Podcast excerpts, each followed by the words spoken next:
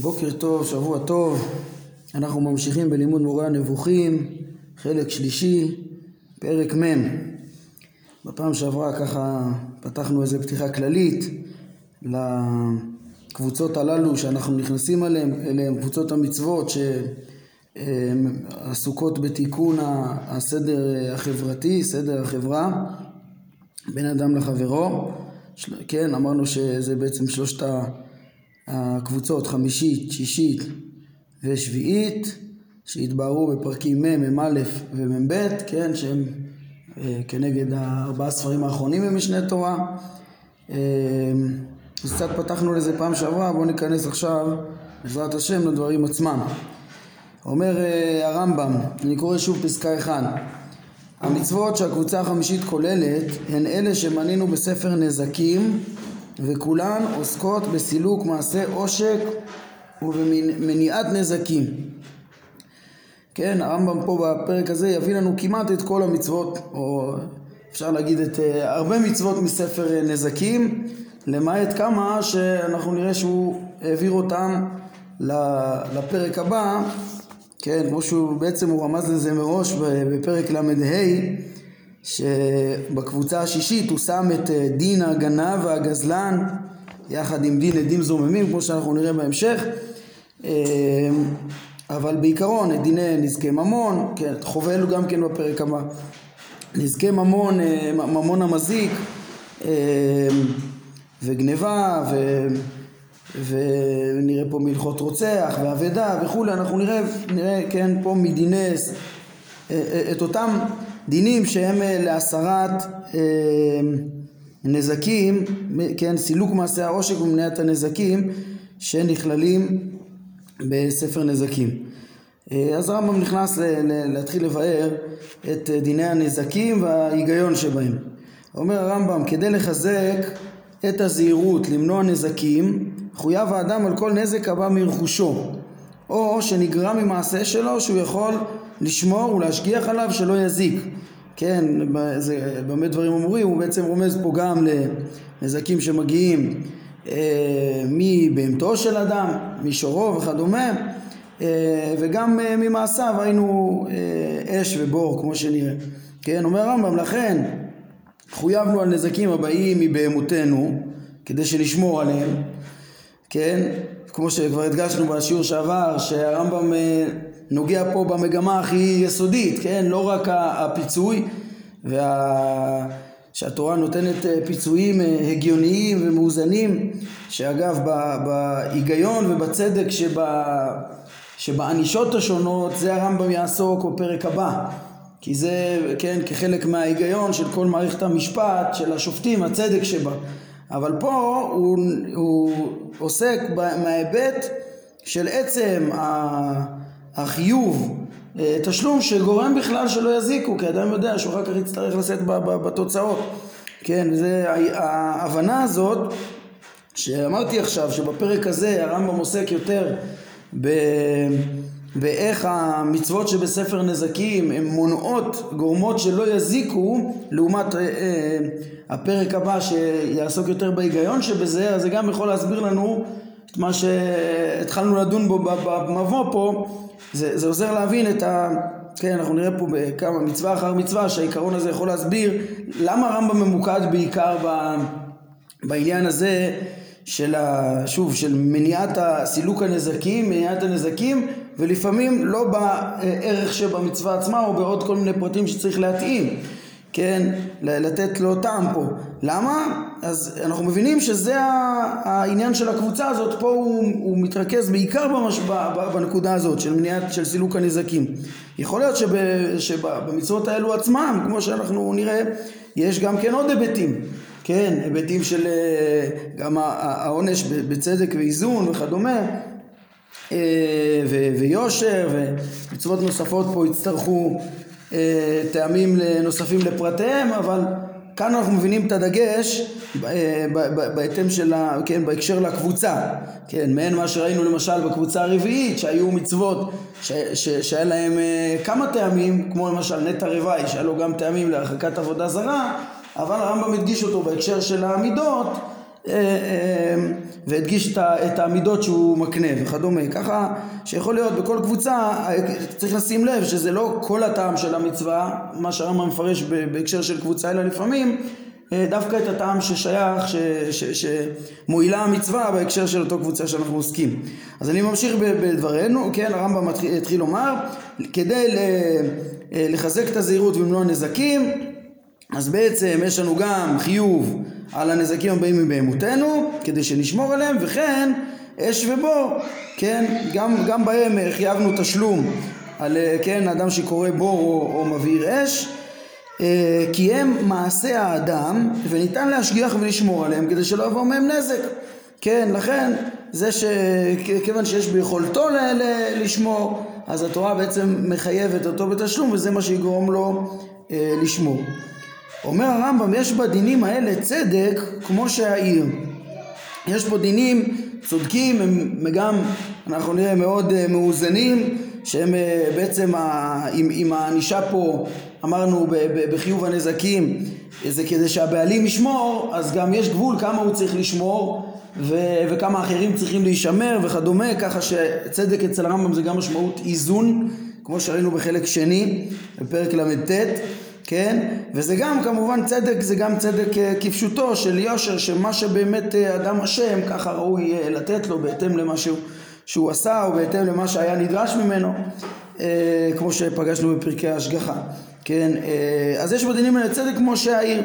מסביר הרמב"ם, שן ורגל ברשות הרבים פטור. כן, נזקים של שור כמובן, כן, שהולך ואוכל, למדתם בבא קמא לאחרונה, כן, אה, אה, ברשות הרבים פותרים אותו, בחצר הניזק מחייבים אותו, כן, למה, מה ההיגיון של הפטור של שבהמת האדם אכלה או דרסה ברגליה בדרך הילוכה ברשות הרבים? אומר הרמב"ם כי זהו דבר שאי אפשר לשמור עליו, ממילא הרי אמרנו שחלק מרכזי בחיוב התשלום זה כדי למנוע, זה, זה, זה בעצם לדרוש מאדם ש, שישמור, כן, אה, אה, כדי לא להתחייב וכולי, אבל אה, במקום שאנחנו לא דורשים ממנו לשמור, הוא מעביר את הבהמות שלו ברשות הרבים, זה הדרך שהוא אמור להעביר, אי אפשר לשמור מהדברים, אז גם לא מחייבים תשלום. כן, מה גם שהנזק הנגרם מהם שם הוא קטן, או לעיתים רחוקות, כן, כנראה שתי נוסחאות פה במקור, אה, למה הוא קטן יותר? כן, זה לא כמו שבהמה כנראה הולך, יכול ללכת לשדה ולהרוס שם כמויות, אלא מה ש... אה, כן, שם אין את עיקר ממון הניזק וכדומה. אה, אז זה כנראה המשמעות של קטן, או לעיתים רחוקות אולי גם כן, כאילו מראש זה לא מקום ש...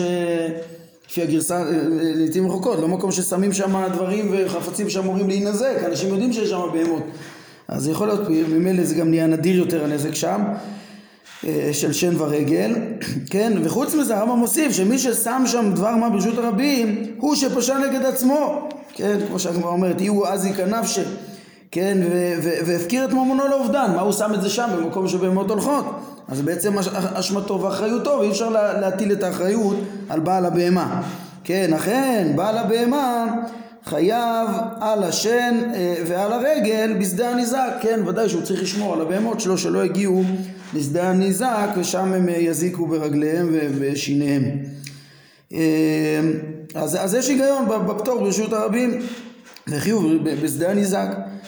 אשר לנזק הקרן והדומה לה, כל הנזקים המשונים, החריגים, כן, אה, שאותם נזקים אומר הרמב"ם ניתן לשמור אותם ולהזיק בכל מקום והעוברים ברשות הרבים אינם יכולים להישמר מנזק זה אז כל מיני דוגמאות כאלה שזה בעצם ב- ב- ב- יש אפשרות לשמור מהם אה, ולניזק קשה להישמר מהם אז, אז הרמב"ם אומר, דינה של הקרן בכל מקום אחד.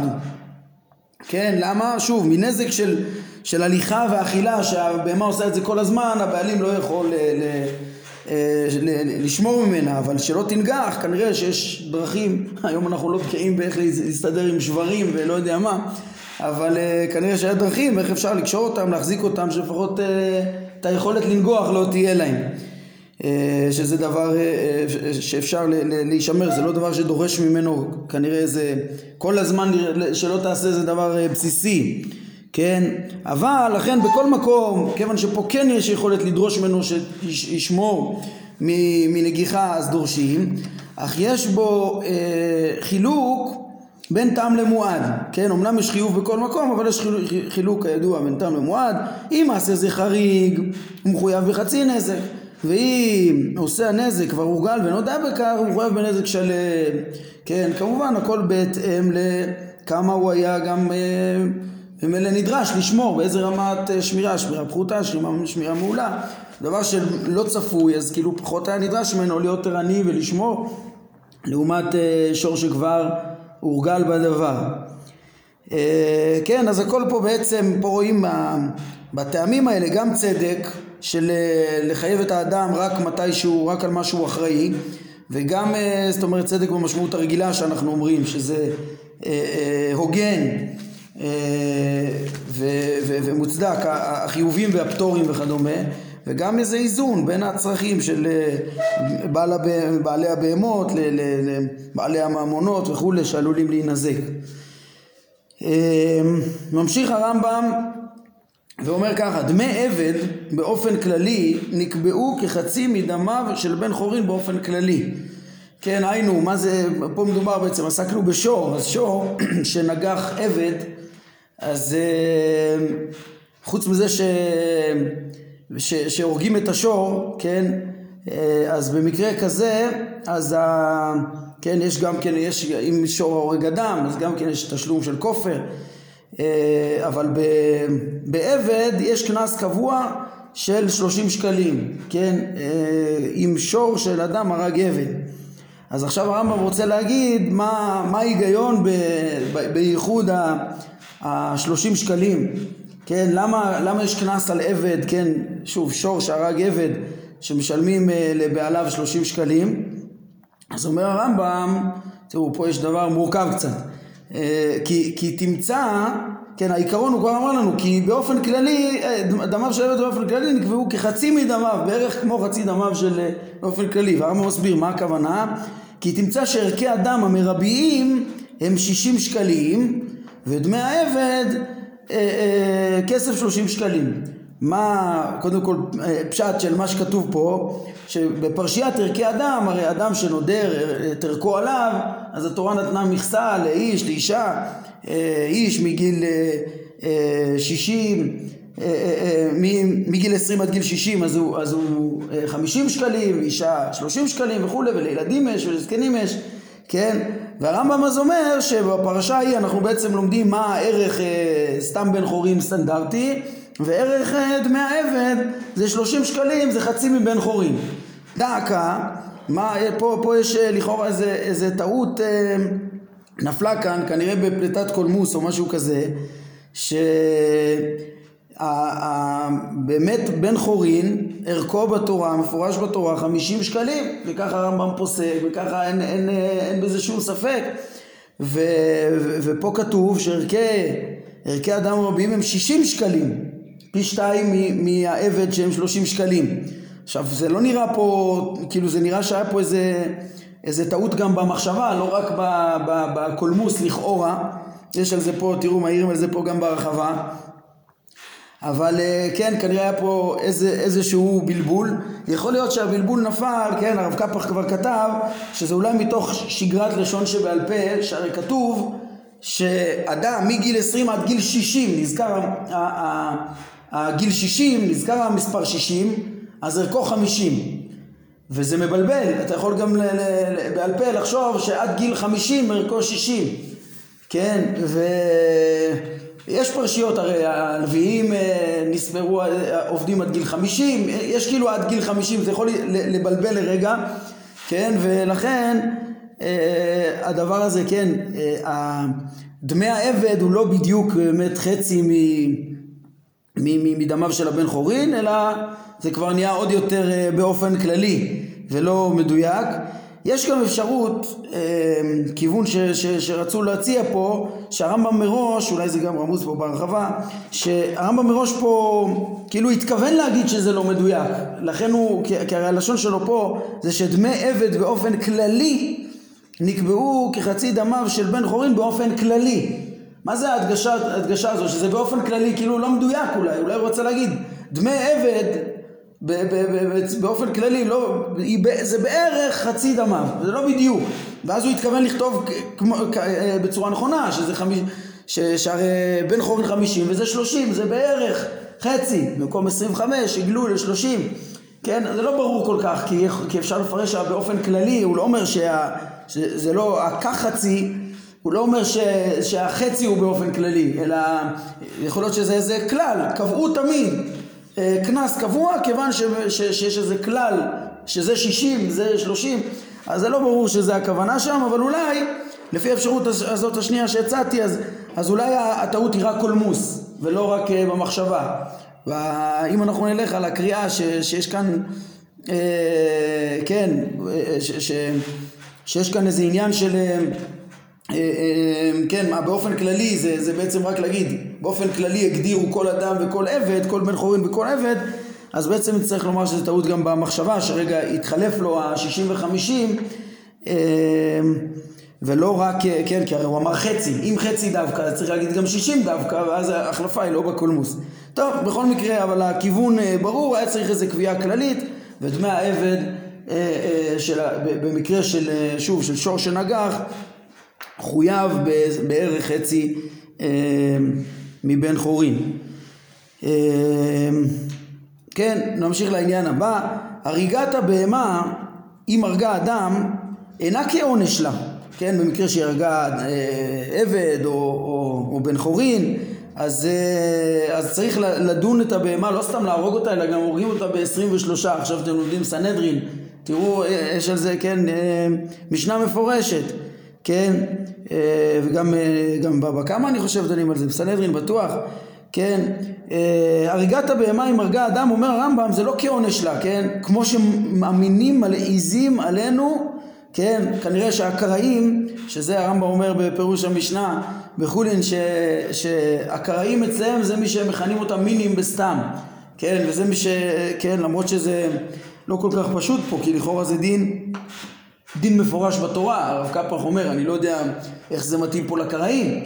מצד שני, בתורה לא כתוב שדנים אותם ב-23, ככה ש... שיכול להיות אומר, טוב, להרוג בהמה, אם זה סתם להרוג אותה, אה, אה, זה עוד הגיוני, אבל כנראה הקראים הלעיזו על זה שאנחנו דנים אותה, מה שייך לדון אותה, כן?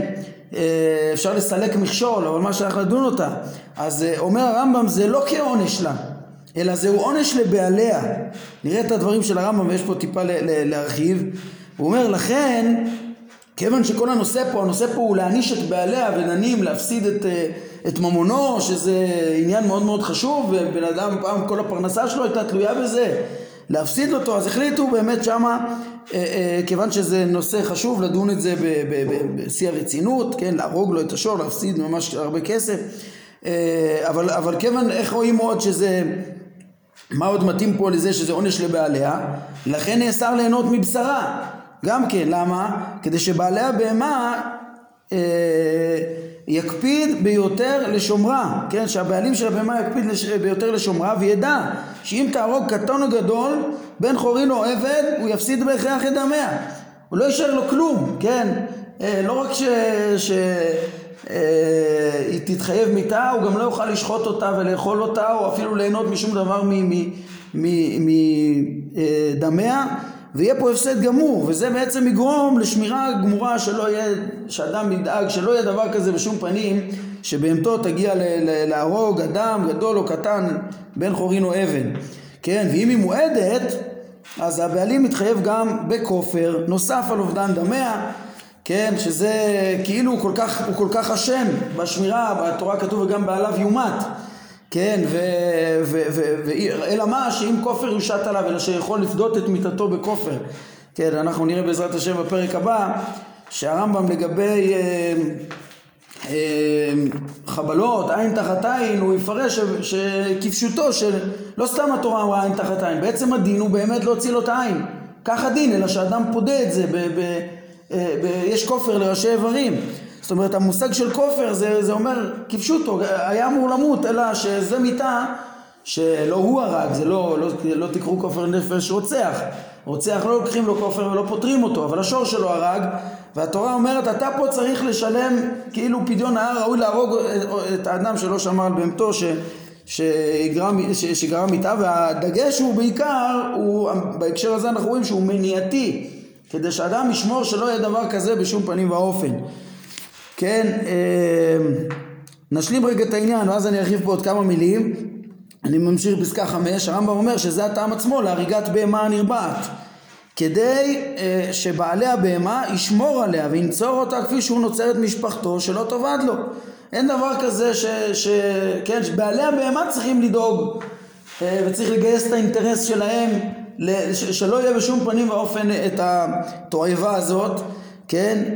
אה, ועל ידי זה שבן אדם ידע שאם אפילו מישהו, איזה, כל איזה ריק אה, ירצה לעשות דבר כזה, זה, לא, אז, אז בהמתו טובה, אז הוא ישמור על בהמתו ולא ייתן גם לאנשים מקולקלים כאלה את האפשרות בכלל להגיע לזה. כן? כי בני האדם, אומר הרמב"ם, חסים על ממונם כפי שהם חסים על נפשם. יש אף בני האדם שממונם חשוב להם מנפשם. כן? וההתייחסות אליהם אה, אה, בשווה היא דבר נפוץ. הרבה משווים את, את רכושם ואת עצמם. הוא מביא לנו פה דוגמה, ולקחת אותנו לעבדים ואת חמורנו, כמו שאומרים אה, אחרי יוסף, כאילו כאב להם כשהם מתארים את ה... את ה אה, אה, כן, את האסון שבלקיחת חמוריהם ביחד איתם אם אה, יוסף ייקח אותם לעבדים וגם את החמורים כאילו כמה זה קשה, כן? ידועים הדברים של חז"ל, פגשנו אותם גם בהקשר של איוב, של יש אדם שחביב עליו ממונו יותר מנפשו וכולי.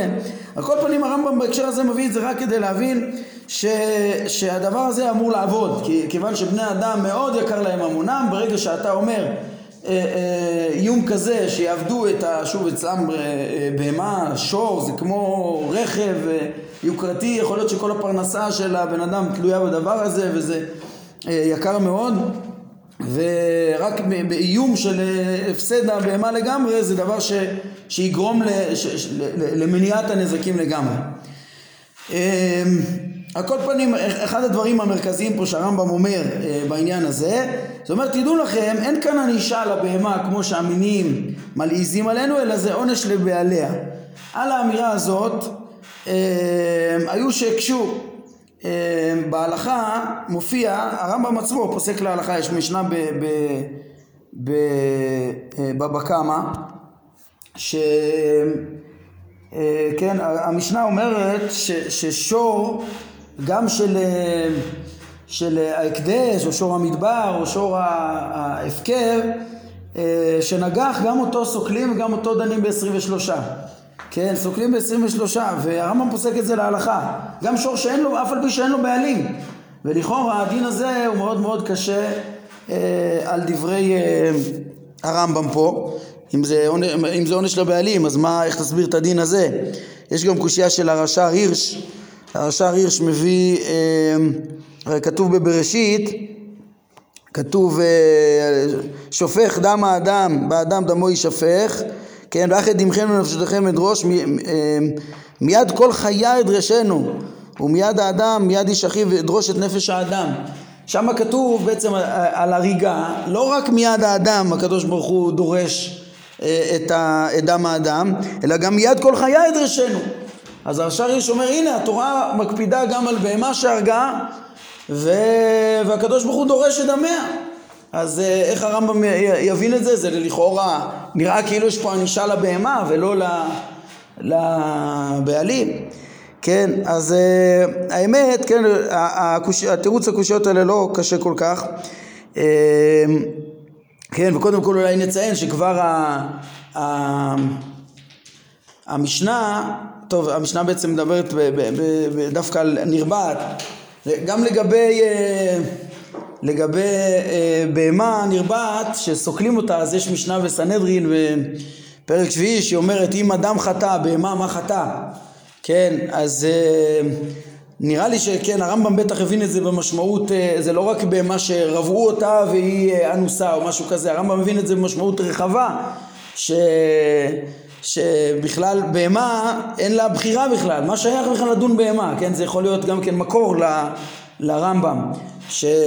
שפה לא צריך מקור, זה גם ההיגיון הפשוט, אבל, אבל אפשר לראות בדברים האלה גם התייחסות של חכמים לדבר הזה, שלא שייך לדון בכלל בהמה, כן, המשנה אומרת, אלא מפני שבאה תקלה על ידה, זה, כן, אה, שהגמרא אומרת, באה תקלה על ידה, טוב, דבר אחר, מפני שתלך בבהמה ו- ותגרום לקלון, אה, אה, יגידו זוהי שנרבעה לפלוני או שרבה וכולי, כן, שזה קלון לאדם, אז שם דווקא, קלון זה ברור שזה כבוד, כבוד לאדם ותקלה אולי גם צריך לפרש אה, במשמעות כזאת, שזה, שזה כן, באה תקלה על ידה, אולי לסלק את זה של, שלא, אולי זה אפשר, אפשר לפרש ממש כמו שהרמב"ם אה, אה, פירש את זה, לסלק את האפשרות בכלל, אם זה, ש, שהיא תהיה תקלה, אם היא כבר אחת כזאת שלא שומרים עליה, או לא יודע מה, או שכבר יש זמינות אליה, או משהו כזה, אז אה, פשוט לסלק את האפשרות בכלל אה, לגמרי. אבל אה, על כל פנים, אז אפשר לראות בדברים האלה אה, מקור גם לדברי הרמב"ם, אבל אני אומר איך, איך ניישב את השאלות אה, ששאלו. אז אה, אולי נתחיל מהשאלה של הרש"ר הירש. פתחתי וראיתי שהרמב"ם עצמו מביא מדרש הלכה ב, בהלכות רוצח ושמירת הנפש פרק שני. הרמב"ם מביא מדרש הלכה ש, שממש מפרש את הפסוק מיד כל חיה אדרשנו כן הוא מפרש אותו שזה המוסר חברו לפני חיה לטרופו. זאת אומרת, לפי הרמב"ם, התורה שבעל פה כבר מסרה לנו ששם אה, אין הכוונה לתבוע מיד החיה, אלא זה המוסר לפני חיה, אדם שמסר את חברו לפני חיה לתורפו, וכאילו צריך להבין שזה כנראה מקרא קצר, כן, שמיד כל אדם שמסר לפני חיה, הקדוש ברוך הוא אה, אה, ידרוש אה, גם כן את נפש האדם, לא, לא שייך לדרוש את זה מבעלי חיים שאין להם בחירה חופשית ולא דעת ולא ציווי ולא כלום ולא השגחה כמו שלמדנו. אז אה, כן, אה, אז, אז, אז ככה אפשר ליישב את שאלת הרש"ר הירש בעצם מתוך התייחסות של הרמב"ם עצמו לעניין. אגב הרש"ר הירש הוא יצא מזה גם כן לרעיון, גם, גם אצלו לא שייך להעניש בהמה שאין לה בחירה חופשית כמובן אז הוא מסביר את טעם סקילת הבהמה כאיזה משהו סמלי כזה שבא להדגיש כמה חמור, אה, כמה, כמה חמורה מיתת אדם. כן, כדי להדגיש, פשוט לעשות איזה טקס שמדגיש כמה זה חמור, שלפרסם את זה וכאילו לדון את, ה, את הבהמה, אה, או גם שור שאין לו בעלים וכדומה, ולהדגיש כמה חמורה אה, מיתת האדם.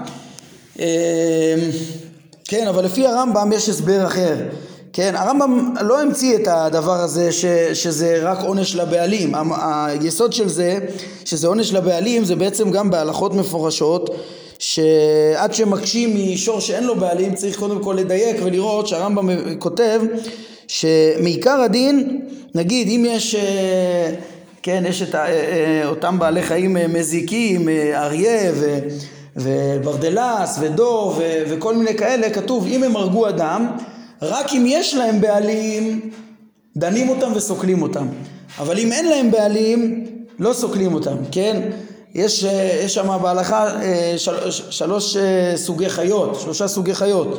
יש שם את הסתם חיות בר בעצם כאלו שמזיקות, שבהם בעצם זה מקור לרמב"ם. רואים שלא שייך לדון בהמה שאין לה בעלים, אלא זה עונש לבעליה. כן? ויש את השור ויש את הנחש, כן? שהם אה, יוצאים מן הכלל. בשור יש דין מיוחד שאף על פי שאין לו אה, בעלים, אז בעצם, אה, אף על פי שאין לו בעלים אז, אז הורגים אותו. וראיתי הסבר, אולי זה של הרב רבינוביץ', לא זוכר אה, בוודאות, ש...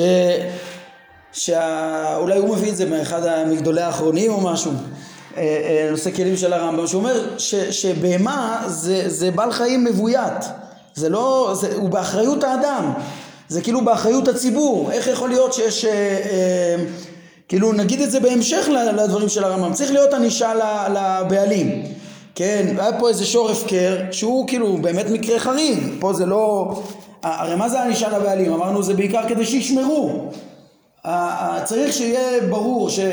ש, ש, ש, שבעצם הבהמה הזאת תאבד לבעלים. עכשיו פה היא עובדת, מה זה שור הפקר? היו יכולים לזכות בציבור גם כן, וסתם מפסידים אותה וכולם, אה, וכולם יהיה ברור להם תקשיבו צריך לשמור על שברים וצריך לפרסם את זה כדי שישמרו ומהבחינה הזאת אה, אפשר להבין גם את היוצא מן הכלל הזה של השור שסוקלים אותו גם כן כחלק מהאחריות של הציבור לשמור. אז למה השאר הבהמות לא ככה?